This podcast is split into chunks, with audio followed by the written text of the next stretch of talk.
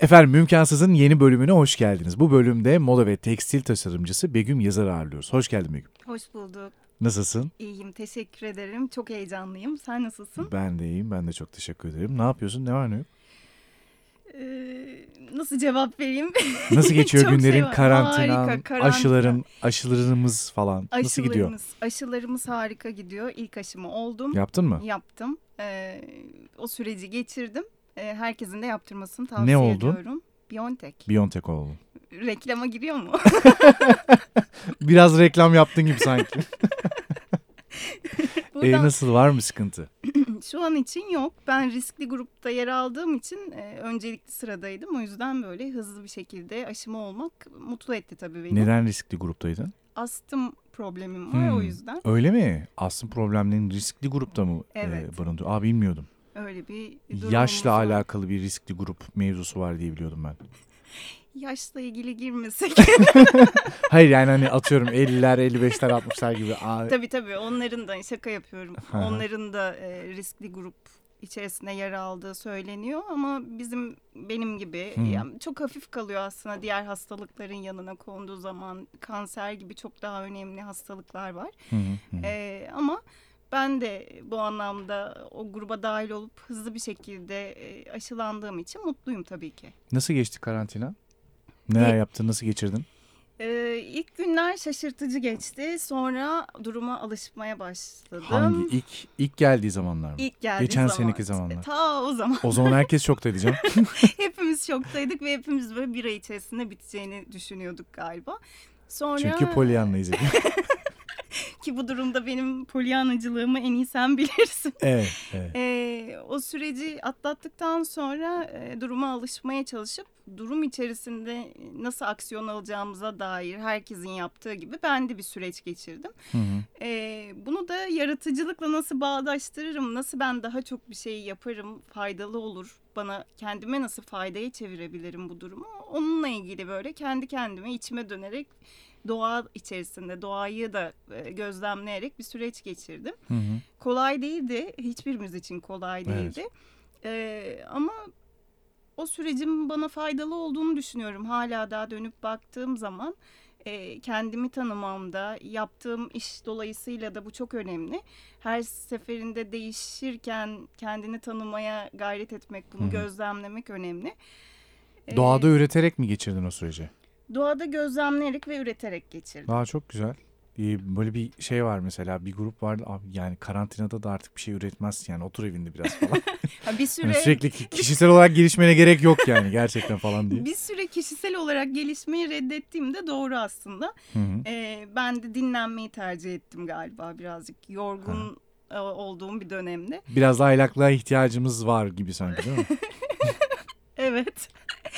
Ee, o sürecin sonrasında artık o doygunluk noktasına ulaştıktan sonra da üretmeye yönelik artık tamam hadi bir şeyler yapayım diye düşünerek birazcık doğal boyamalar, işte doğal hmm. boya nasıl üretiliyor, ee, doğada hangi bitkilerden neler yapabilirim, ee, bununla ilgili böyle bütün ağaçları, yaprakları rahatsız ederek birazcık yerlerini de rahat ettirmeyerek ettirmeyerek kah kurutarak kah e, hmm. şey farklı işlemler yaparak bunları tecrübe ettim. Hı hı. Ee, bu da tabii ki hem yaratım sürecinde hem de sonraki şeyi de e, nasıl diyeyim, modada belli anlayışlar var, farklı ekoller var. Hı hı. Ee, ben de biraz daha sürdürülebilir moda, e, biraz daha yavaş moda, bununla ilgili aslında o gözden nasıl bakabilirim, hmm. e, orada neler yapabilirim, bunu deneyimlemiş oldum.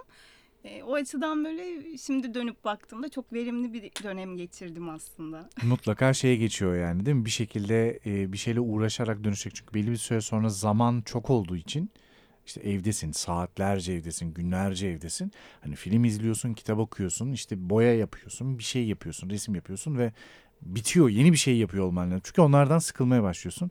O yüzden bir kısım gerçekten çok üretken oldu. Bir kısım hiç üretmiyor oldu. Bir kısım çok sıkıldı falan. Böyle değişik bir süreç oldu. Ben çok avantajlı geçirdim o anlamda. E, karantina benim için hani böyle şey geçti. Zaten İzmir'de tıkılı kalmıştık biliyorsun. Evet, birlikte. seyahat yasağından dolayı İstanbul'a gelememiştik. Ama şey e, yani bir şekilde zamanı e, yani bir daha hepimizin hayatında bu kadar boş bir zaman dilimine e, imkan olmayabilir. İş hayatı süreci vesaire. Bence o anlamda avantajlıydı da bir yerden. O yüzden keyifli geçirmek iyi oldu. Şimdi peki modaya gireceğiz. Ama önce modaya girişinden önce e, Begüm Yazar kim? E, önce o hikayeyi dinleyelim bakalım. Nereden, nasıl e, geldin ve modacı oldun?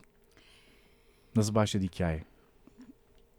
Nereden başlayayım diye düşünüyorum. sekiz yaşındaydım ve... Aslında Begüm Yazar tek bir kişi değil. Böyle söyleyip nasıl böyle yani? Biraz vurgula, vurgulamak istiyorum bunu. Tek bir kişi değil çünkü e, hikayesinde... Senin aslında önceden de bildiğin kadarıyla hani e, birçok kişinin bir araya gelmesiyle oluşmuş bir isim aslında Begüm Yazar benim için şu anda. Nasıl yani? Ben şu an birden fazla konukla mı program evet, yapıyorum? Evet çok kişi izleyip karantinanın sonucuymuş. Sizi çift görmeye başladım Begüm Hanım. Yok yok şöyle hmm. e, benim hikayem aslında modacı olarak ya da tekstil tasarımcısı olacağım düşüncesiyle... E, oluşmuş bir şey değil, hı hı, e, bir durum hı. değil. E, ben e, iki çocuklu bir ailenin e, büyük çocuğu olarak e, işle ilgili kendi e, aile şirketimiz için e, temelden hazırlanmış bir çocuğum aslında. Yani aslında ailenin yapmanı istediği mesleğe hazırlanan birisin. Evet. Öyle mi? Başlangıcım hmm. böyle. Yani aslında... bu çocuklar büyüyecek ve bu işi yapacaklar. Kesinlikle anladım. Öyle. Dolayısıyla bir meslek seçiminde... Yok aslında. Şan, yani o zamanlarda. Hiçbir zaman kısıtlama yaşatmadılar bana. Bunun için ayrıca teşekkür ederim. Hı-hı. Ama e, bir bakıma bak yani bir bakıma e, öyle bir şansım da olmadı. Çünkü seçme şansım yoktu. Dolaylı Kısıtla, kısıtlan. Evet dolaylı Hı-hı. kısıtlanmaya maruz kaldım. Böyle bir şey oldu. Evet. E, büyük çocuk olmanın getirdiği sorumlulukla da bunu yerine getirmenin doğru olacağını düşündüğüm için böyle bir seçim yaptım. Hı-hı, aslında bu hı. seçim tamamen e, olmasa da bana aitti. E, sonrasında e, işte dış ticaret mezunu bir çocuk olarak, bir e, birey olarak aile şirketimizde lojistik sektöründe e, uzun yıllar... Yer aldım, çalıştım. çalıştım. Hı hı. Peki o sürece kadar hiç modayla alakalı, tekstille alakalı bir hayal, bir hedef vesaire yok muydu? Yoksa hep içinde vardı da sonradan mı? E, moda aslında benim hayatımın içinde hep vardı. Hı. Annem benim e, geçmişte moda evi sahibi bir e, modacı olduğu hı hı. için hı hı. benim çocukluğum hı. aslında onun atölyesinde ya da ev içerisinde yaptığı çalışmaların içerisinde bulunarak da geçti. Dolayısıyla ben modaya uzak büyümedim ya da benim için yoktu diyemem o yaşa kadar hı hı. ama e, meslek olarak bunu seçmekle ilgili e, evde iki tane meslek vardı yok. Ama oraya yetiştirmemişler.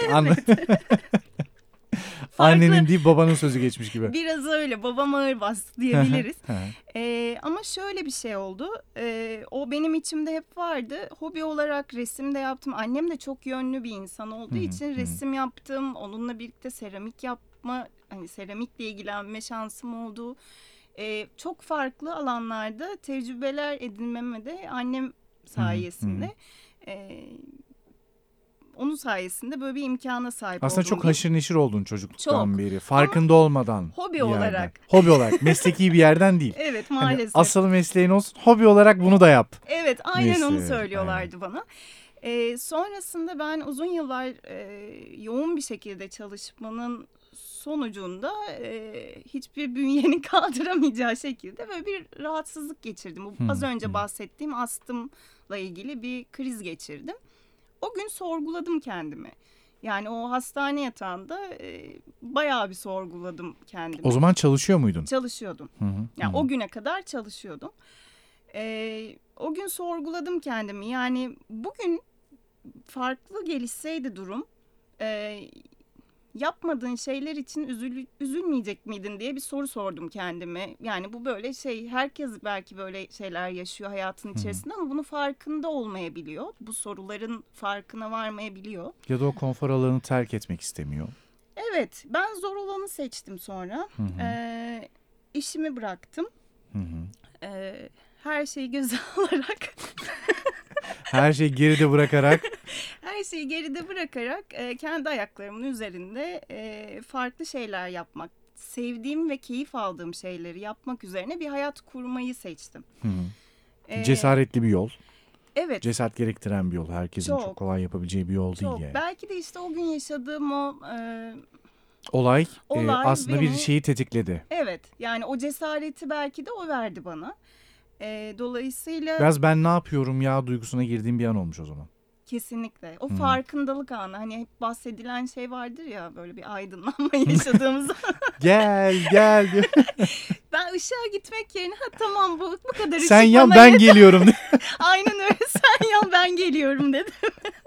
Onu seçtim. ee, ve o, o günden sonra işler biraz değişti tabii. Yani e, annemle birlikte hobi olarak... E, edindiğim bilgiler, onunla birlikte yaptığım şeyler, baktım ki ben yani lisede, bir yer edindim. Ama hobi, lisede hobi, üniversite zamanlarında hobi, hobi. Yani dış ticaret okuduğun zamanda da hep hobi, hobi. Hep, hep hobi. hobi. Yani hep hobi olarak bir kenarda duruyor. Yani işte e, nakış teknikleri, onlar bunlar, boyama, yani bu tek bir şey değil. Sadece Hı-hı. moda, hani kesip biçip dikiyordum. Yok işte bar ve bebeklerime e, elbise dikerdim. Öyle değil. O yaştan başlayıp, evet benim de küçük bir dikiş makinem vardı, e, oyuncak olan. E, o yaştan başlayıp, o şekilde başlayıp ama çok kapsamlı, farklı farklı alanları da içinde barındıran bir hobi sürecim oldu benim. Böyle bir şansım oldu. Bu şans tamamen. Aslında farkında olmadan mesleki bir gelişim süreci yaşamışsın. Kesinlikle öyle. Yani hiçbir şey idrak etmeden aslında içinde olarak böyle bir süreci... Kendiliğinden oldu. Akan bir Kendiliğinden. Süreç olmuş. Evet. En sevdiğim söz. Kendiliğinden aksın. Kendiliğinden aksın. Işığa doğru. e, hmm. O süreç içerisinde e, ama zaten... şey bir istek var mı bu arada? Hani ben yani bu tarafa yönelmek istiyorum gibi bir istek var mı? Yoksa yo hobi olarak güzel böyle tamamdır mı duygusu var? E, istek vardı fakat o e, ben artık her şeyi bırakıyorum, yeni bir hayat kuruyorum noktasındaki cesaret mesleki anlamda yeterli miyim duygusunu tattırdı bana. Hı-hı. Yani Hı-hı. o o vardı, o duygu vardı. Yeterli miyim bunu yapmak için diye. E, zaten bizim tanışma serüvenimizde oraya mı denk oraya geliyor? Oraya denk geliyor. E, biz... Ben o yüzden bilmiyorum demek ki şeyi. Astımı. E, evet, astım evet. Bilmiyorum.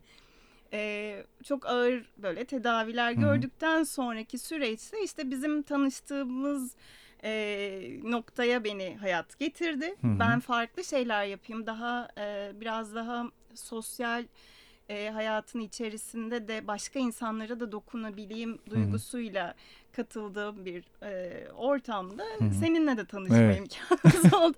Aslında e, hiçbir şey tesadüf değil. Bunu bence de fark ediyorum. Hiçbir şey tesadüf değil. Çünkü ben o sırada yaşadığım o kararsızlığı, yeterli miyim noktasındaki şeyi seninle açtım. Bunu Hı-hı. da burada itiraf ediyorum.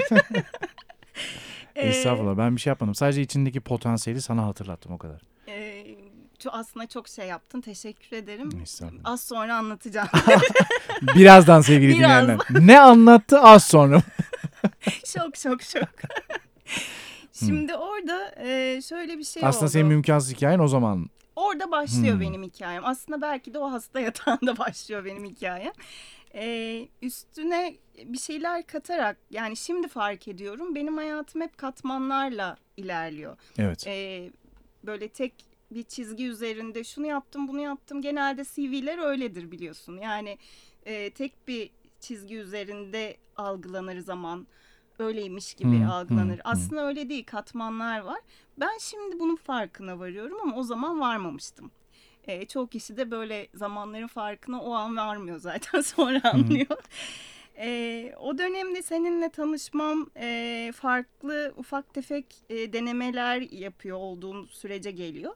Orada biliyorsun Derya Baykal'la tanışma şansımız oldu. Aslında benim ufkumu farklı bir noktaya çeviren seninle birlikte biraz da o. Onun için de ona teşekkür borçluyum. Ee, o dönem yaptığı programa davet ettiler beni. Ben de yaptığım çalışmalarla katıldım. Biz de askerde tüm bölük izledik. evet. Yani işin enteresan kısmı ne biliyor musun? Ee, arkadaş olmanın ötesinde bir de şöyle bir bağ var. Bir kadın programını askerdeki altmış erkek, yüz erkek falan izliyor olması gazinoda biraz açıkçası garip kalmadı değil ama e, yine de tabii ki de...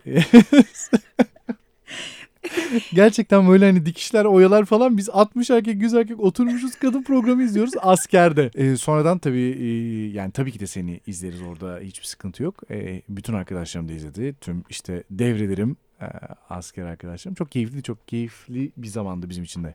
Eğlendik işte, bak hatıra oldu. Ne güzel hatıra oldu yani. Kesinlikle öyle. O gün çektiğiniz fotoğraf hala duruyor bende. Onu sil. Onu silersen bizim için çok iyi olur. Tarihin tozlu sayfalarında yer alacak. Şimdi burada olmak da aslında hani bu tek taraflı, tamam bugün beni konuk aldığın için bunu konuşuyoruz ama bu çok çift taraflı bir hikaye. Ve ben Nasıl? bugün burada Hı. olmak benim için çok değerli. Çünkü e, aynı zamanlarda kurduğumuz hayallerin Hı. içinde şu an o anı yaşıyor olmak çok evet. çok değerli. Bunu da tarihin tozlu sayfalarına ekleyelim. Tarihin sesli kayıtlarına. Evet, sesli. Şimdi o dönemde işte senin askerde olduğun dönem. Hmm, hmm. E, zaten sen çok beni yönlendirdin. Yani üniversitede de bunu da yapmalısın. Hani üniversiteye de girişin olmalı. Bunu okumalısın, yapmalısın. Hmm. E, ki senin de oyunculukla ilgili... E, şeyde e, ne denir bu kariyer anlamında e, o okulla ilgili girişiminin hmm. olduğu aynı yıldır. Aynı yıl. Biz evet. aynı yıl sınava aynı girdik. Aynı. Aynı sınava girip e, ben moda ile ilgili bir bölümü kazandım. Sen de yine hmm. sinema ile ilgili. E, o dönemde aynı şeyi Derya Hanım da söyledi bana. Yani vizyonunu genişletme. Evet, çok yeteneklisin. Hmm. E, yaptığın iş çok güzel, çok kaliteli. Vizyonunu da genişletirsen ben o ışığa doğru gideceğinden eminim hmm, diye hmm. o beni çok yönlendirdi. Onun üzerine senin de hadi bakalım diye cesaretlendirmen hmm. sonucunda ben hiç hiç umudum yokken, çok mümkansızken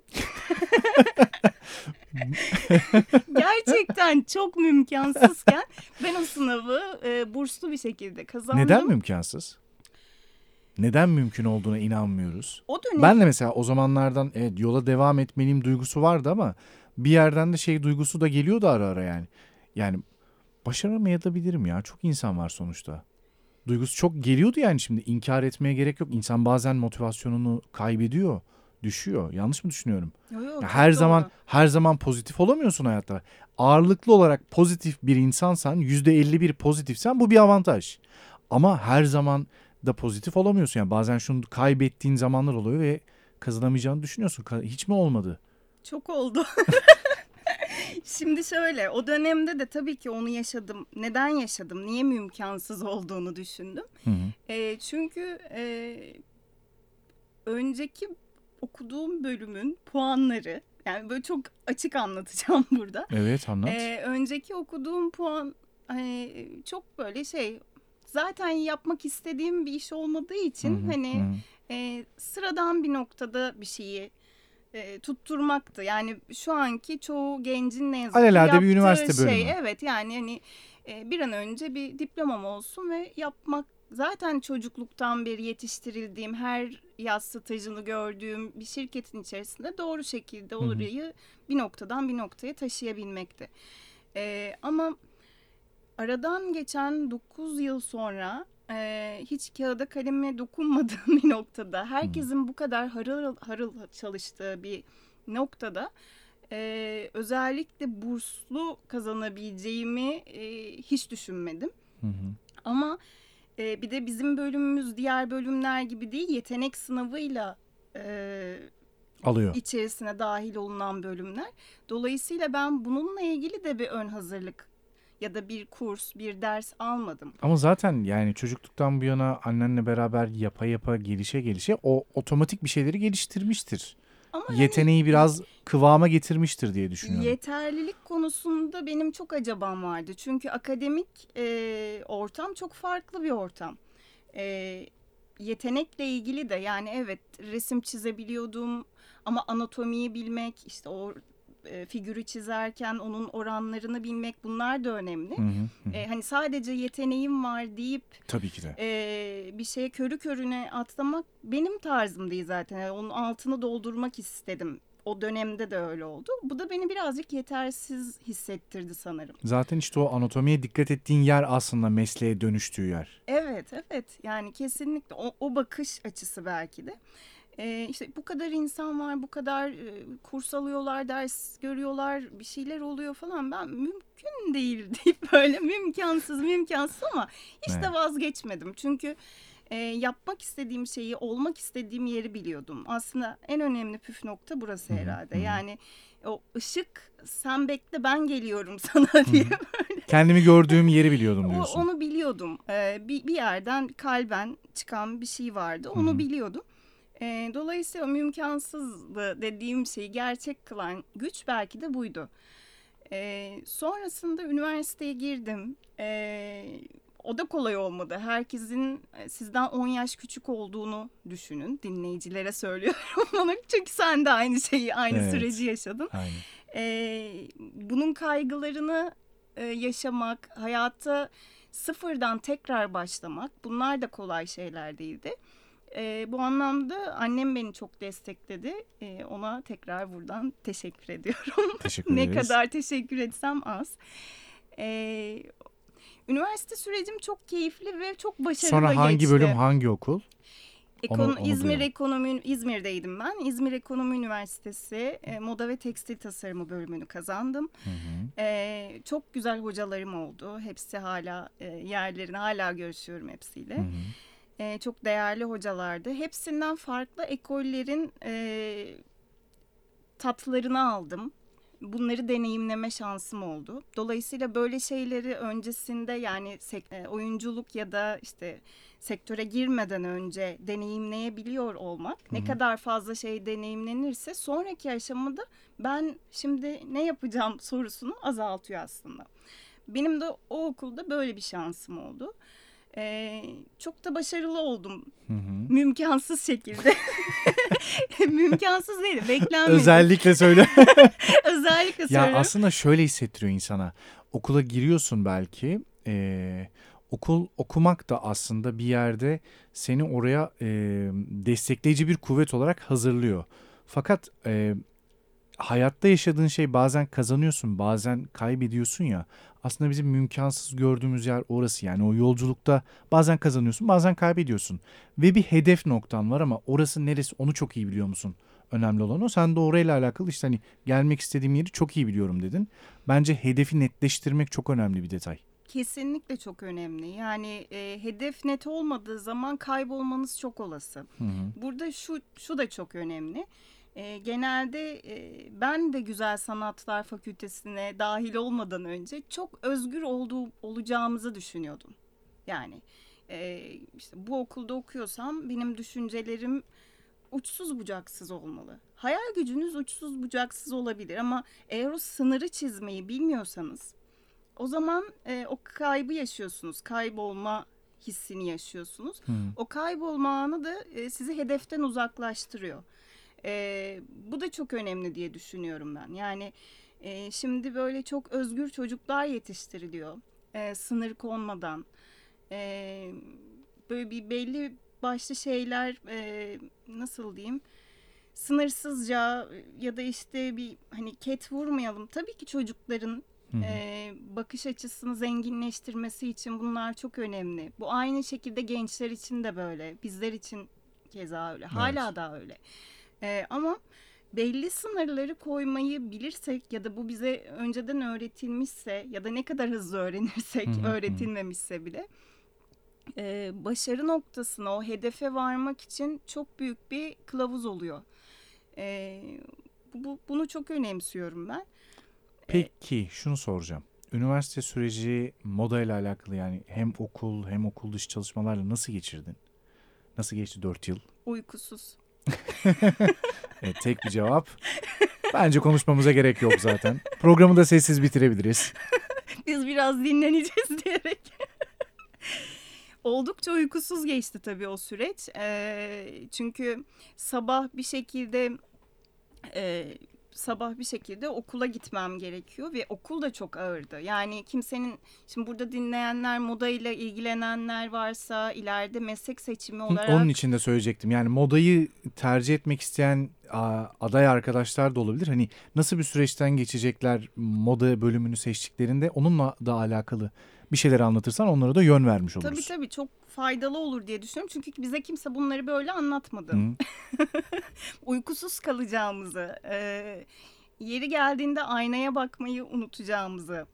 E, işte çünkü öyle bir algı var. Moda okuyorsan çok süslü olman gerekiyor. İşte çok e, eğlenceli olman gerekiyor. Hayır, böyle şeylerin gerekliliği yok. Eğer yapmak istediğin şey gerçekten oysa... E, bazı şeyleri unutman gerekiyor. Aslında tek şey bu. E, hayatı kaçırmadan çok iyi gözlemleme yapman gerekiyor. E, ama moda okumak kolay bir şey değil. Şeyi söylemiyorum. Çok okul var. E, çok farklı okullar var. E, her okulun eğitim şekli, eğitim kalitesi tabii ki farklı. Hı hı. E, ama iyi bir yerde olmak isteyen bir modacı adayı, tasarımcı adayı varsa ona söyleyebileceğim tek şey e, çok çalışmaya hazır olması. Yani hmm. işin sadece okul ayağı değil, sonraki çalışma kısmı da öyle çok zor. Çünkü e, biraz sektörel sıkıntılara da değinmeyeyim. Çok modacı yetişiyor. Modacı demeyeyim, çok az modacı yetişiyor. Çok tasarımcı yetişiyor aslında. Hmm. Bunun hmm. ikisinin arasında da büyük bir fark var çünkü. E, çok tasarımcı yetişiyor fakat ne yazık ki sektörde yani çok tekstil firması da var. Tekstil evet. ve e, modaya yön veren çok firma var. İyi firmalar var. E, orta ölçekli firmalar hmm, var. Hmm. E, fakat kalifiye eleman denilen şeye ulaşabilmek adına e, tasarımcılara açılan, kendini geliştirebilme fırsatı yok mesela. Hmm. Dolayısıyla bir tasarımcı olmak isteyen biri, Ee, bu alanları kend, kendi kendine e, açması gerektiğinin bilincinde olmalı. Ee, kimse sizin önünüze böyle e, hani altın kase içerisinde ne kariyer planı sunuyor e, ne de bir iş imkanı sunuyor. Tırnaklarınızla hani kazıya kazıya, eğer o noktaya gelmeyi hedefliyorsanız, bunu göze alabiliyorsanız, o zaman o bölüm için emek harcayıp o bölüm içerisinde dahil olmayı ben uygun görüyorum. Çünkü e, hayatla ilgili biraz böyle pasif kalmayı seviyorsanız, e, verilenle yetinmek, hani e, bu farklı bir görüş tabii ki ama hani o iyi bir tasarımcı olmak istiyorsanız verilenle yetinmek size yetmeyecektir. Dolayısıyla kendiniz almayı, bunu kendi kendinize almayı bilmeniz, Ee, bunu başarabilir özelliklerinizin olması sizi bir noktaya getirir. Bunlar var mı? Önce aynaya bakıp bunların cevabını kendinize çok böyle dürüstçe veriyor olmanız lazım. Ee, o anlamda bunun yanı sıra ben şeye çok inanıyorum. Ee, bu hani az önce bahsettiğim, çocukken de hobi olarak birçok farklı alanda E, bir şeylerle ilgilenmiş olmam. Hı hı. Ee, şimdi çok bahsediliyor disiplinler arası sanat ya da hı hı. disiplinler hı hı. arası çalışmalar. Ee, buna önem verilmesi gereken bir dönemde yaşıyoruz. Buna eskiden işte tarih, psikoloji, felsefe, e, işte sanat, sanatı aç, açtığımız zaman fotoğrafçılık, mimari e, gibi hı hı hı. sinema, tiyatro, müzik, bunlar hep ilham alınan noktalardı. Artık teknoloji de için, içine girdi. Artık e, insanların algısı çok farklı. Yani moda ile ilgili algılar da değişti, çerçeveler. Bu yüzden çoklu bakış açısına sahip olmak, eğer böyle bir özelliğiniz varsa sizin hmm. moda tasarımında ya da tekstil tasarımında diğerlerinin önüne geçirebilecek önemli bir nokta. E, aynaya bakılıp sorulacak sorular bunlar aslında. Yani bunlar yoksa, e, bunlardan biri bile yoksa ve en azından hani çok çalışmak, çok uykusuzluk, yani ya da işte defile öncesi mesela, defileler, defile şovları çok şeydir, gösterişli ve m- herkesin böyle özendiği şeylerdendir. İşte bunlardan birer tanesi bile yoksa e, krizler çıkabilir. Yarım e, kalabilir. Yarım kalabilir, vazgeçilebilir. Ama kendi, kendi kendini iyi tanıyan biri, e, ne istediğini iyi bilen biri, eğer bu zorluklara varım diyorsa aramızda e, yer yeni, alabilir. yer alabilir. Bana ulaşsın. Aramıza hoş geldin. Bana ulaşsın. Mail at bana, mail at. Bana mail atsın. Peki. Okul bitmeden önce ben yaptığım stajlar sonrasında hı hı. ne yapmak e, beni mutlu eder, bunu buldum. Bulma şansı yakaladım. Önce Vural Gökçaylı ile staj yapma. Zaten ilk stajım e, çok zirvede başladı. Hı hı. E, o beni kabul etti. Vural Gökçaylı ile yaptığım e, staj döneminin sonunda biz hala görüşüp e, ilişkimizi devam ettiriyoruz. Çok özeldir benim için. Ee, onun vizyonu, onun e, bugüne kadar taşıdığı ekol beni çok etkiledi. Birçok marka, markanın, tasarımcının e, yanında yetiştiği için, o ekolü de buraya taşıdığı için, ben de bundan etkilendiğim için e, şanslı kişilerdenim aslında. Ne yapmak istediğimi buldum. Sonrasında da marka nasıl oluşur, ben nerede olmak istiyorum, nasıl bir markam olmalı gibi bunlar üzerinde e, yoğunlaşarak bir e, çerçeve oluşturdum Hı-hı. ve üretimlerime devam ettim. Zaten güzel bir defileyle e, okulu kapatmıştım. Sonrasında yine mümkansız bir şey oldu. Hı-hı. Ne oldu? Ne oldu acaba? Az sonra. Acaba ne oldu? Birazdan öğreneceğiz sevgili dinleyenler. Orada da şöyle bir şey oldu.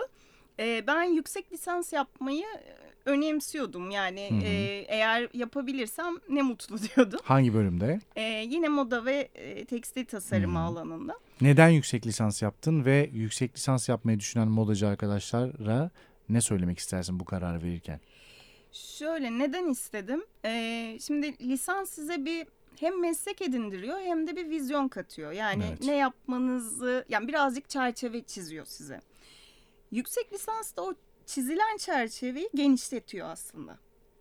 Evet. Ee, bunu daha yapmak, detaylı tabii, ilgileniyorsun o konuyla ilgili. Tabii daha detaylı. Biraz daha o çerçeve genişlemiş oluyor. Belki kaybolma şansı da var o şeyin içerisinde, hı-hı, genişleyen hı-hı. sınırların içerisinde, ama e, kendini bulma olasılığı da çok yüksek oluyor. Ee, bir taraftan da akademik olarak ben e, insanlarla iletişim kurmayı seviyorum. Hmm. Gençlerle, işte on yaş küçük gençlerle okuyunca bana çok iyi geldiğini fark ettim. Enerjilerini sevdim. Enerjilerini sevdim. Dolayısıyla e, biraz belki akademik hayatın içerisinde de benim de bir faydam olabilir düşüncesiyle hmm. e, böyle bir yola girdim. Yüksek lisans sürecine başladın. Okul İzmir dokuz Eylül. Hmm. Sonuçlarımı aldığımda çok çok şaşırdım. Çünkü iki bölüm birden kazanmıştım. Yani sanat hmm. ve tasarım bölümünü de kazandım. Moda ve tekstil tasarımı bölümünü iki de kazandım. İki tane ayrı şeye mi girmiştin? Evet. İki tane. Hmm. İki farklı bölüm için e, mülakata hem hmm. başvuruda bulundum hem de mülakatlarına girdim, sınavlarına girdim. İkisini birden, yani im, mümkün değil derken ikisini birden kazandım. Tekstil ve e, moda tasarımı bölümünü tercih ettim. Hala e, bu sene bitiriyorum artık yüksek lisansımı. Hmm. Hmm. Vural Bey'in işlerinde Fırat Neziroğlu'nun yaptığı birçok koleksiyonda benim de imzam var. Ee, birlikte çalışma imkanımız oldu. Bu da sanatla e, moda tasarımı nasıl bir araya getirebiliriz? Neler yapılabilir? Bana bunu kattı aslında. Başka bir bakış açısı kattı. Ona hmm. da teşekkür ediyorum çok. Ki modaya e, gelecek olursak. E, moda gerçekten insanların bir kısmının ilgilendiği, bir kısmının hiç ilgilenmediği. İşte bir kısmının ya çok da önemli değil. Kıyafet, hani biz işimize bakalım deyip işte bakıyorsun, bazı insanlar mesela sadece siyah giyiniyorlar. İşte örnek veriyorum Cem Yılmaz, Acun gibi. Ee, bazı insanlar da tam tersine en ince detayına kadar çok önem veriyor. Ee, hakikaten modaya bakış açımız e, nasıl sence, hem ülke olarak hem sektör olarak e, orada modaya sence doğru bakıyor muyuz, doğru anlıyor muyuz? Önce bunu sormak istiyorum. Sonrasında da Ee, insanlar için aslında moda ne ifade ediyor? Çünkü bir yerde e, ambalajımızla sahnedeyiz ya. Biraz insanlar bizi ona göre değerlendiriyor, ona göre konumlandırıyor, ona göre bir algı çiziyoruz karşı tarafa. Bu çizdiğimiz algıyı aslında nasıl yönetmeliyiz moda tarafıyla? Biraz da ondan bahsedelim istiyorum. Şöyle bahsedeyim ondan. Moda moda dediğimiz zaman herkeste şöyle bir önyargı var. Moda gelip geçicidir. Hı hı. Yani moda e, hani biten bir şeydir. Kimisi var dediğin gibi ben dikkate almıyorum diyor. Kendine göre bir tarz benimsiyor ve moda bana yakışandır gibi. Moda insanın kendine yakışan. Benim kalbim temiz falan. Böyle bir, bir şey yaratıyor kendinde. İşte ötekisi diyor ki ben modaya çok önem veriyorum. İşte bu sene ne modaysa ne trendse hepsini üstünde görebiliyoruz. Hı. Dediğin gibi çok çeşitli insan var. Yani çok çeşitli ruh var. Bence moda modayı böyle hayattan bağımsız, kendi içinde bir şeymiş gibi düşünmek yanıltır bizi. Çünkü moda hayatın kendisi. Hmm. Yani az önce bahsettik işte e, disiplinler arası çalışmanın öneminden, e, koleksiyon üretirken biz, bizim de beslendiğimiz şeyler var. E, yani evet dünyada dev isimler e, bayrağı elde tutup hani birinci gidiyorlar ve hani sanki herkes onların arkasından gidiyormuş gibi görünse de böyle bir sistem oluşturulmuş olsa da e, işini hakkıyla yapan insanların e, bu gibi yani işte tarih, felsefe, psikoloji, işte sanatın bütün alanları, bu bütün disiplinleri kullanarak bundan beslenerek bir şey yaptığına inanıyorum ben. Hı hı. E, dolayısıyla şimdi modayı bunun sanki bundan çok bağımsız kendi başına bir şeymiş gibi değerlendirmek de buna haksızlık oluyor. Çünkü hayatın içinde var bu moda. Ama nasıl var? Yani e, gelip geçici bir şey değil ama e, dönüşen bir şey. Gelişen bir şey. Dönüşüyor, gelişiyor. Bir şekilde işte iş, e, işin içindeyken yaşadığımız duygular, sadece bu beslendiğimiz alanlar da değil. Yaşadığımız toplumsal olaylar olsun. E, iklimsel değişiklikler, bunların hepsi e, modanın içerisinde var. Bunlara hmm. sırt dönmek e, yanlış bir şey. Yani moda gelip geçicidir, hayır değildir.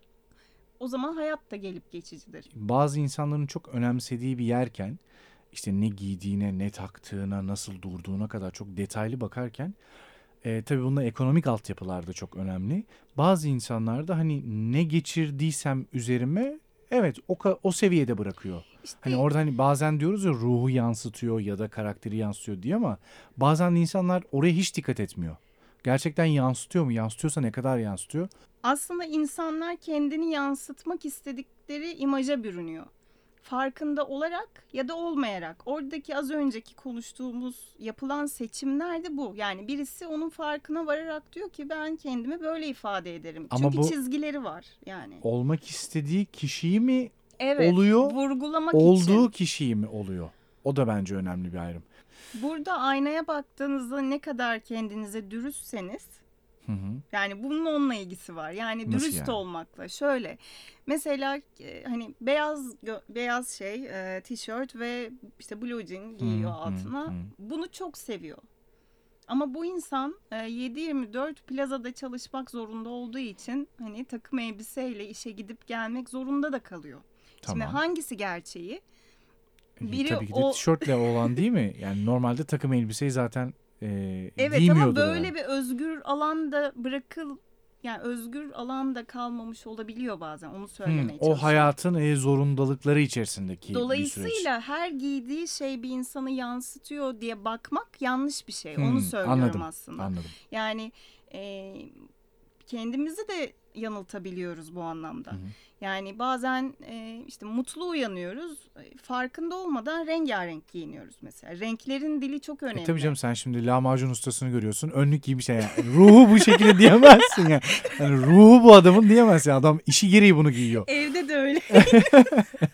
Ya da e, ruh, evet. ruhu öyle olan biri evet, de giyinebilir hani evde yani. Evde sürekli yoğuruyor lahmacun falan. Öyle bir tabii ki de öyle e, değil. Aslında bizim hani günlük e, kendi özelimizle baş başa kaldığımızda yaptığımız tercihler için konuşuyoruz. Evet yani e, şöyle söylemek istiyorum o zaman. Benim önemsediğim şey ruhu giydirmek. Şimdi giyinmekle örtünmek arasında fark var. Bunu hep söylerim ben. Yani beni tanıyanlar bunu hmm. hep bilir yani. Nedir? Örtünmek e, o az önce bahsettiğimiz bütün olguları, yani kendine yabancılaştığın noktada kendinin ne istediğini, o gün nasıl giyinmek istediğini ya da o gün nasıl görünmek istediğini e, göz ardı ederek evet. üstüne geçirip çıktığın şey. Yani e, şey vardır ya, klişe işte, şey gri eşofmanımı giydim, dizleri diz yapmış, hı, işte hı, hı. E, bakkala gittim, işte sevdiğim çocuğu, çocuğu gördüm gibi. Yani o örtünmek işte. Çünkü bakkala gidinceye kadar ne giyeyim diyor, bunu geçireyim üstüme hı. diyor. Şimdi bu bir anlayış. Ee, bir bu de, bir moda değil diyorsun. Bu, tabii Hı-hı. ki değil. Yani orada en iyi şeyi giymiş olsa bile değil zaten. Yani bakkala işte... gitmesinin haricinde söylüyorum bunu. Gündelik hayatın içerisinde de bir şey üzerimize geçirip çıkmak. Yani e, bunu düşünmeden, tasarlamadan üzerimizde taşımak, hı hı. örtünmek. Hı hı. Ama giyinmek, ruhunla giyinirsin. Yani işte o gün nasıl hissediyorsun? Mutsuz musun, mutlu musun? E, verimli mi hissediyorsun? İşte aşık mısın? E, yasta mısın? Hı hı. E, bunlar çok farklı bir şey. Yani bu ruha göre, yerine göre giyinmek falan, hepsi aslında bunun içerisinde, bunu kapsayan bir şey. Hı hı hı. Ben de ruhu giydiren modacılardan olmak istiyorum e, ileride de. Yani hmm. bunu kaybetmek istemiyorum. Evet, pek çok çalışma yaptım. E, evet, o e, eşofmanlardan da yaptım ama e, aslında yapmak istediğim şey ruhu giydirmek. Bu nasıl oluyor? İşte bunu bir gelinlik e, tasarladığınız zaman, işte tasarımcı ile modacı arasındaki fark da burada aslında. Hmm. Bunu da böyle açıklayabilirim. Tasarımcı ürüne odaklanır. Ürünü tasarlar. Yani onun için giy- giyen, onu giyen kişinin duygu durumu, e, işte ne bileyim çok fazla statüsü, hı hı. E, bu gibi e, farklılıklarının bir önemi yoktur. O sadece işte o eşofmanı tasarlamak gerekiyorsa onu tasarlarsın, gerekli e, doneleri sağlayarak. Hı hı hı. E, o kadardır yani. Ama modacı, modacının işi işte saçının telinin e, ne şekilde duracağından ya da orada kullanacağı aksesuarından, üzerinde e, taşıyacak olduğu giysinin detayları, işte ayakkabısının topuğuna kadar her şeyi düşünmektir. O bir bütündür. Onu ruhuyla giydirebiliyor olmak gerekir. Şimdi böyle pek çok e, moda evi var. Gidiyorsunuz, hazır. Hı hı. Ürün hazır yani. E, işte işte haute couture deniyor ama... Hı hı. E, Yani askıda duran elbiseler var ve siz üzerinize uygun olanı geçirip oradan çıkıyorsunuz. Hı hı. Bu o değil. Yani moda bu değil. O trend olanı satın alabiliyor olmak ya da tercih ediyor olmak. Yani mağazadan bir tişört almaktan hiçbir farkı yok benim gözümde. Hı hı. Ama e, bir modacıyla çalışıp giyinmeyi... E, deneyimleyen biriyseniz onun farkını bilirsiniz zaten. Yani saçın modelinden makyajın şekline, işte hı hı. E, kullanacak takıdan parmağınızdaki ojeye kadar, hani kadınsanız hı hı, e, hı. Bu, ya da yaptıracağınız manikürün detayına kadar bir modacı hepsini bütün olarak düşünmek durumundadır. Bu da ruhu giydirebilmeyi, yani kıyafeti gösterir. Tasarlarken mi e, bu detayları göz önünde bulunduruyor, yoksa oralara da mı karışıyor, anlamadım. Hmm.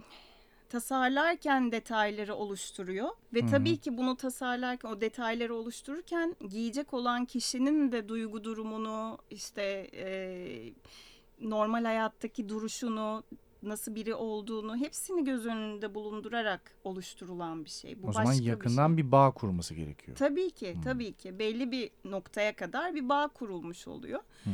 E, sinema ve tiyatrodaki oyunculukla, hani e, yani kostüm tasarımı gibi düşünmek gerekiyor bunu, hı-hı, birazcık da. Hı-hı. O bütün her şeyle, kostüm tasarımcıları da öyle her şeyle düşünmek durumunda. Öyle bakmak zorunda olaya. E, dolayısıyla normal hayat içerisinde kendimize dürüst olduktan sonra, hı-hı, hangi yönlerimizi vurgulamak istiyorsak o alanda e, o alanları parlatarak diyeyim. Ee, öyle seçimler yapmanın doğru olduğunu düşünüyorum. Çünkü... Yani örtünmenin değil, ruhuyla giyinmenin Hı-hı. önemli olduğunu düşünüyorum. Çünkü o yani e, kıyafet seçimlerinin, aksesuar seçimlerinin, işte e, onların hepsini bir bütün olarak ele aldığında, e, farklı tarzlarda giyindiğinde farklı reaksiyonlar alabiliyorsun. Çünkü karşı taraftaki algıyı yönetiyorsun. işte örnek veriyorum bir e, beyaz gömlek, siyah takım elbise giydiğin zaman garson musun, şoför müsün algısı yaratıyorsun mesela. Örnek tabii, veriyorum. Tabii. Ya da işte bir blazer ceket üzerine e, erkek açısından söylüyorum ya da bizim hani oyunculuk sahne tarafından söylüyorum. Ya da işte bir blazer ceket böyle spor kot bir pantolon falan giydiğin zaman hani böyle daha smart casual bir şey çıkıyor ortaya, işte genç bir iş adamı mısın oluyor mesela, ya da işte ne bileyim yani aslında giydiğin, taktığın, taşıdığın herhangi bir şey seninle alakalı karşı tarafta bir algı yönetiyor. Tabii ki. Değil mi? Tabii ki. Dolayısıyla çok önemli aslında karakterin yaşı, tipi, ruhu, hangi ortamda yaşadığı, statüsü, birçok şeyi barındırıyor diye düşünüyorum.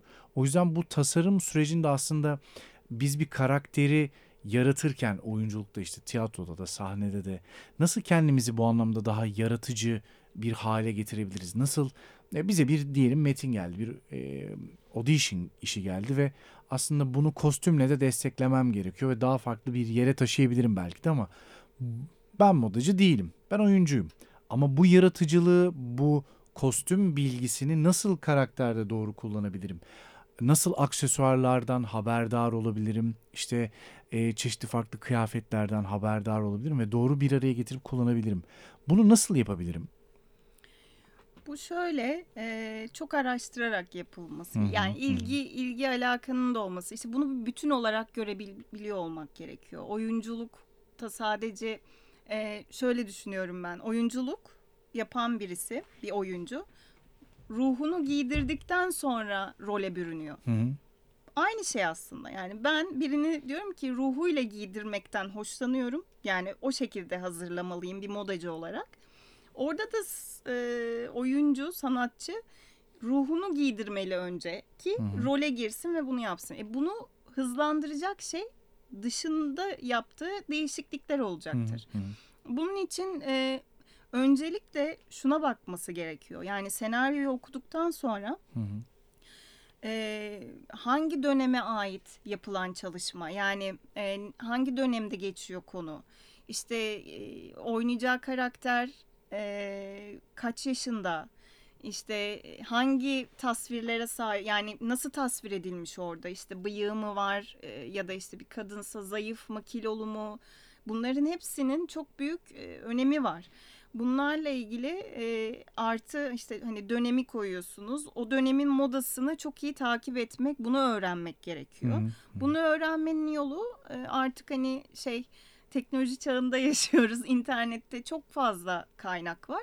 Ama bunun haricinde ben bunu e, bütün hayatım, yani bunu yönetmen, oyuncu diye ayırmıyorum. Hı hı. E, bu alanda çalışmayı e, bir noktada düşünen herkesin e, bence o dönemsel modayı e, detaylı öğrenmek adına çeşitli kurslar da var. Hı hı. E, moda tarihini iyi analiz etmesi gerektiğini düşünüyorum. Çünkü e, o noktada oyunu da yücelten bir şey oluyor orada. Yani çok şey vardır, böyle klişe örnekler var. Mesela işte şey zamanında geçiyor konu, e, Bizans dönemini hmm. anlatıyorlar ama yukarıdan uçak geçiyor ya da ne bileyim kolunda bir saat var oyunculardan hmm. ya da figüranlardan Unutu, unutulmuş biri. oluyor mesela, değil mi? Tabii, yani bunların en küçük detayın bile e, atlanmaması gerekiyor. E, bunların iyi analiz edilmesi gerekiyor. Peki şunu sormak istiyorum. Bir karakter yaratım sürecine başlayacağız. İşte bir senaryo, profesyonel bir iş başlayacak. Hani kendi kendimize bir audition verdik gitti, ama bir de gerçekten profesyonel bir işe başladığımızı varsayalım. Bu süreçte, karakter yaratım süreci devam ederken e, kostüm tasarımcısı nasıl bir süreç işletiyor? Yani o oyuncunun karakterine giydireceği kostümün tasarım süreci nasıl başlıyor ve devam ediyor süreç? E, tasarımcı, kostüm tasarımcısı öncelikle bir e, projeyi okumakla başlıyor aslında işe. Yani bütünü görmesi gerekiyor. O bütün içerisinde e, işte belirli bir tarihsel döneme ait bir işse e, o döneme ait e, moda tarihinde birazcık zaman geçirmesi gerekiyor. Az önce bahsettiğimiz şeyler gibi yani. Hı hı.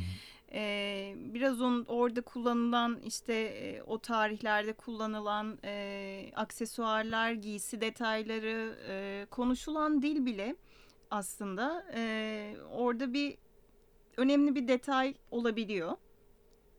Mesela e, dönemsel işlere bakıldığı zaman işte e, bir normal işte Türkler var, bir tarafta gayrimüslimler var, onların konuşma şekli. Yani bu bir bütün, hepsi hmm. bir bütün olduğu için e, bütün bu minik minik görülen detayların hepsini incelemesi gerekiyor kostüm tasarımcısının. Onun sonrasında, asıl sonrasında değil, aynı düzlem içerisinde çalışırken e, bir taraftan da e, hikayenin içerisindeki tüm e, karakterlerin listesini hazırlayarak bir kostüm planı ve e, kostüm listesi hazırlaması gerekiyor. Çünkü e, hani dağılmadan e, her her plan için, her farklı e, sahne için başka başka kıyafet ve aksesuar değişimi olacağı için bunu planlı programlı götürmesi gerekiyor bir tasarımcının. Bu listeler çok önemli o yüzden. Bunun sonrasında bütün bu ön taslak hazırlıklarını yaptıktan sonra zaten Hı-hı. tasarımcı bunu yönetmen ve yapım ekibiyle oturup sunumunu yapması gerekiyor. Hı hı, bu hı. sunum esnasında e, yönetmenin bakış açısıyla değişebilecek e, bir şeyler varsa onlar üzerinde bir e, farklılıklarla ilgili notlar alınıyor. İşte e, aynı şekilde yapım ekibinin özel istekleri olabilir.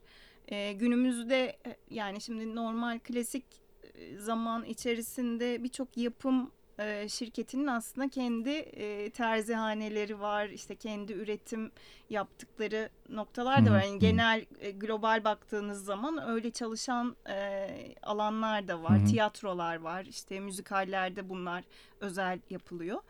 E, ama biraz daha hani yerel bakarsak ve sinema ya da e, dizi gibi algılayacak olursak da e, şu anda biraz daha böyle sponsor kıyafetlerle e, o dönemin ya da yaşanılan zamana uygun kıyafetlerin ve aksesuarların seçimi de yapılıyor. Hmm. Bu anlamda yapım e, ekibinin e, işte ne olabiliyor, daha iyi bilirsin gerçi de, işte bir logo varsa görünmemesi gerekiyor hmm. gibi, işte bunlara dikkat et, böyle ufak tefek detayları bildiriyorlar.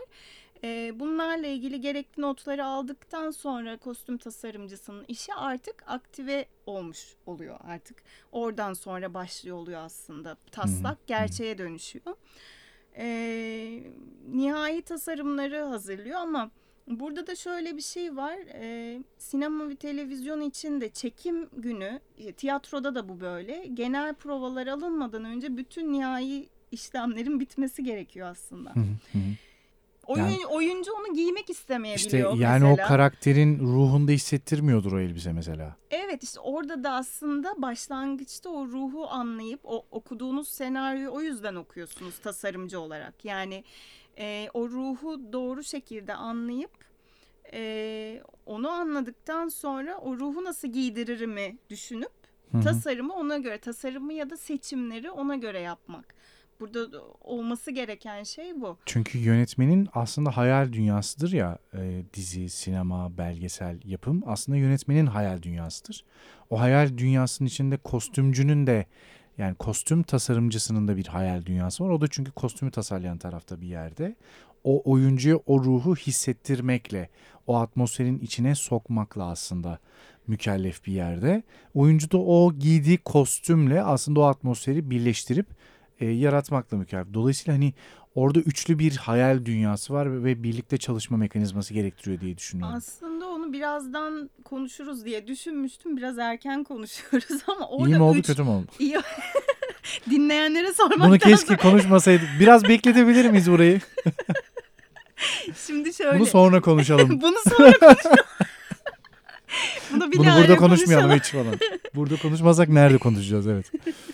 Şimdi şöyle bir şey, burada e, hani üçlü bir şey var, işte yönetmen, oyuncu, tasarımcı, kostüm tasarımcı. Aslında üçlü bir şey yok, üçten fazla şey var. Yani buradaki e, nasıl yani üçten fazla? Şöyle, bunun işin, yani burada bu noktada işin içine dekor da giriyor, ışık da giriyor, işte hmm. yönetmen, oyun, oyuncu da giriyor. Yani e, sadece hani kostümcü. Evet, hepsinin ayrı ayrı hayalleri var ve işte ışık ve dekor dediğimiz şey de onları da tamamlayan ya da yaptığınız görünümü sahnede ya da televizyonda ya da e, beyaz perdede e, farklı şekilde işte ışık oyunlarıyla işte aslında çok mükemmel olmayan bir kumaşı çok mükemmel gibi gösterebiliyorsunuz. Hı-hı. Ya da manipüle edebiliyorsunuz. Evet, böyle imkanlar e, dahil olabiliyor. E, yönetmenin hayal gücüne göre aslında pek çok şey şekilleniyor. Burada çeşitli çalışma e, şeyleri var, e, yöntemleri var. Hı-hı. Bazen e, yönetmen her şeyi tasarlamak isteyebiliyor. Dolayısıyla kostüm tasarımcısı belli bir noktaya kadar yaratıcılığını e, kullanabiliyor. Daha çok bilgisini kullanarak ürün çıkarıyor ortaya. Burada ürün çıkarıyor diyorum az önceki gibi ve tasarımcı Hı, diyorum. Yo, Çünkü ne, yanlış şey bir yani, kelime olmaz. Hani orada kendi e, içselleştirdiği duygularla oyuncuyu giydirmek yerine çünkü e, yönetmenin duygularına göre ya da düşüncesine göre bir ürün tasarlıyor. Hani modacıyla tasarımcı arasındaki fark çıkıyor orada da. Bazen de kostüm tasarımcısı e, kendi alanına sahip oluyor ama her zaman birbirleriyle bağ, bağ, bağlantılı çalışmak zorundalar. Yani e, ben ayrı ayrı düşünemiyorum. Yani bir kostüm tasarımcısı aslında film ya da dizi ya da e, işte tiyatro neyse ne kadar yönetmenin gibi görünse de sorumluluk ve yük. Aslında bence kostüm tasarımcısı bu anlamda bütün ekibi sırtlanan bir kişi. Neden? Çünkü e, az önce senin söylediğin gibi ben yani kostüm tasarımcısı oyuncuyu, oyuncunun ruhunu giydirmeliyim ki hı hı. önce. Hı. O giyindiği ruhla ve üzerine aldığı bütün e, diğer aksesuar ve giys- giysileriyle evet. oyununa inanmalı. Bir de Konya Devlet Tiyatrosu'nda oynanan bir oyun var. E, Fermanlı Deli Hazretleri diye. Bu oyunda oynayan oyunculara e, kostümün karakteri ne kadar etkileyip etkilemediği, performanslarında artışa sebep olup olmadığıyla alakalı sorular sorulmuş ve olumlu yanıtlamışlar. Gerçekten de kostüm e, atmosfer olarak da oyunculuk olarak da çok etkiliyor demişler. E, ben de önemli olduğunu düşünüyorum kostümün. E, dolayısıyla hani buradaki tasarım süreci aslında... E, bu performansa dayalı giden süreçte etkileyen başlıklar neler oluyor?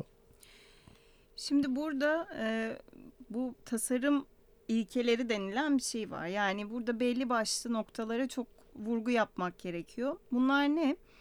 E, öncelikle bir tasarımcı bu e, sahneyle ilgili kostüm tasarlarken e, işte... Az önce de bahsettiğimiz gibi oyuncunun ruh halini, stilini doğru şekilde belirleyip buna uygun seçimler yapması gerekiyor. Onun haricinde işte tarihsel periyot onunla ilgili bir şey varsa, o belli bir dönemi kapsayan bir işse bütün kullanılan doneleri doğru şekilde e, biliyor ve o enstrümanları doğru kullanabiliyor olması gerekiyor yine tasarımcının. Onun haricinde e, bu karakterlerin... E, doğru okunmasıyla birlikte işte statüsü, karakter e, şekli yani nasıl bir e, mizaca sahip, nasıl bir statüsü var toplum içerisinde gibi işte mesleği gibi gibi bu, bu tarz şeyleri detaylı analiz edebilerek e, kişilikleri doğru şekilde belirtecek e, kıyafet, E, aksesuar gibi detaylarla onu zenginleştirmesi gerekiyor. Aynı şekilde bu karakterin önemini ve oyunun içerisindeki oyun temasında sembolik olarak bunu gösterebilecek e, detayları Hı-hı. barındırmalı. Bu, bunlar çok önemli. Bunlar oyunu daha da e, vurgulayan, daha farklı bir noktaya taşıyan, oyuncuya yardımcı olan şeyler. Hı-hı. Bunun haricinde... E, Aslında en çok buradaki yani oyuncuların e, pozitif anlamda buna evet e, bu bize çok faydalı oldu dediği noktalar e, bireysel olarak bu performans ihtiyaçlarının karşılanabiliyor olmasını sağlaması bir kostüm tasarımcısına. Biraz da kostüm o ruhun içinde hissettiriyor. Hem öyle yani bu işte az önce bahsettiğim şeylerle o ruhu oluşturuyorsunuz. Aynı hmm. zamanda teknik detaylarla da şimdi bu da önemli bir de işin bu tarafı var. Evet. Mesela çok doğru şekilde hazırlanmış, doğru e, tematik ve işte dönemsel olarak doğru şekilde hazırlanmış bir kostüm. Hı hı. Eğer e, teknik olarak doğru hazırlanmadıysa e, kişi oyuncu onun içerisinde rahat hissetmediği, rahat hareket edemediği doğrultuda oyununun da doğru veremeyecektir. Dolayısıyla burada e, sadece ruhunu giydirmek çok önemli. Hı-hı. Oyuncuya çok büyük bir katkısı var ama e, teknik anlamda yapılan e, doğru hamleler, doğru e, düşüncelerle oluşturulmuş kıyafet ve aksesuarlar oyuncuya hareket kabiliyeti, rahatlığı da sağlayacağı için E, oyununa çok pozitif etki ediyor. Bunu özellikle tiyatrolarda çok yaşıyoruz. İşte e, çok sık ve hızlı şekilde kıyafetlerin kuliste değiştirilebiliyor olması gerekiyor. E, bu neyi getiriyor? İşte kolay açılıp kapanıyor olabilmesi. Hmm. İşte kolay çıkarılıp giyilebilir olması. Tabii, çünkü tiyatro sahnesinde de işte rejiyi yaparken bir oyuncunun çıkıp diğer oyuncunun girdiği anda E, sahnenin hızlı değişiyor olması lazım. Kesinlikle. O atmosfere çabuk girip çıkıyor olabilmek lazım. Orada, orada kostümün kolaylığı da çok önemli. Oyuncuyu da yormamak gerekiyor. Hı-hı. Orada. O yüzden çok dediğin gibi çok önemli. Ee, bunun yanı sıra işte kumaşın ütülenebilir ya da ütülenemez, işte kolay yıkanabilir olması, bunlar çok küçük detaylar gibi Hı-hı. görünse Hı-hı. de aslında bir turneye çıktığınızda ya da e, şehir dışında bir set yapıldığında oradaki şartlara bağlı olarak E, yanlış yapıldığında çok zaman kaybettiren, doğru yapıldığında çok zaman kazandıran. İnanılmaz, evet, yani b- böyle bir şey. Dolayısıyla e, işte aynı şekilde müzikallerde bunu da özellikle vurgulamak isterim. Çünkü e, sadece hani bunlardan ibaret değil. Şimdi Hı. işin içine dans da girince orada aslında yönetmenin vermek istediği belli başlı hareketleri kıyafetin dökümüyle, görünüşüyle, ışıkla, uyumuyla da hı hı. vurgulayarak oyuna da farklı bir şey katabiliyorsunuz. Aslında farklı bir atmosferi çok daha farklı bir noktaya getirebiliyoruz. Kesinlikle öyle. Yani bu e, bu anlamda bunlar şey e, nasıl diyebilirim? Tasarım sürecinin aslında olmazsa olmazları. Hı hı. Yani hı. tasarım süreci sadece kağıda e, bir şey çizip orada kalmıyor ya da hani onun dikilmesiyle sonuçlanmıyor. Bütün bu küçük detayların çok çok iyi hesaplanıp e, aynı şekilde sadece kendi alanıyla ilgili değil kostüm tasarımcısının bilmesi gereken şeyler. E, sektörel olarak bir e, işte dizi, sinema, e, tiyatro şartların, yani orada yaşadığı sektörel şartların da farkında olması ve o koşullara uygun çalışabiliyor, buna uyumlu çalışabiliyor olması da önemli. Hı hı. E, dolayısıyla işte e, meslek seçimi yaparken e, nasıl e, yani meslek seçimi yaparken ne kadar çok e, deneyim kazanırsak, e, ne kadar çok farklı alanda farklı çalışmalar yapmak için hı hı. E, gayret gösterirsek e, sonrasında yaşayacağımız ya da yaşamak istediğimiz e, yani mesleğimizi yaşatmak istediğimiz alanı ona göre e, şekillendirmiş oluyoruz. oluyoruz aslında. Ayağınıza, ağzınıza sağlık Begüm Hanım. Çok teşekkür Hoş ederim. Hoş geldiniz, keyiflendirdiniz bugünkü sohbetimizi. Teşekkürler. Ben teşekkür ederim. Mümkansız'ın yeni bölümünde moda ve tekstil tasarımcısı Begüm Yazar'ı ağırladık. Karakter yaratım sürecinde kostüm tasarımını konuştuk. Bir sonraki bölümde görüşmek üzere.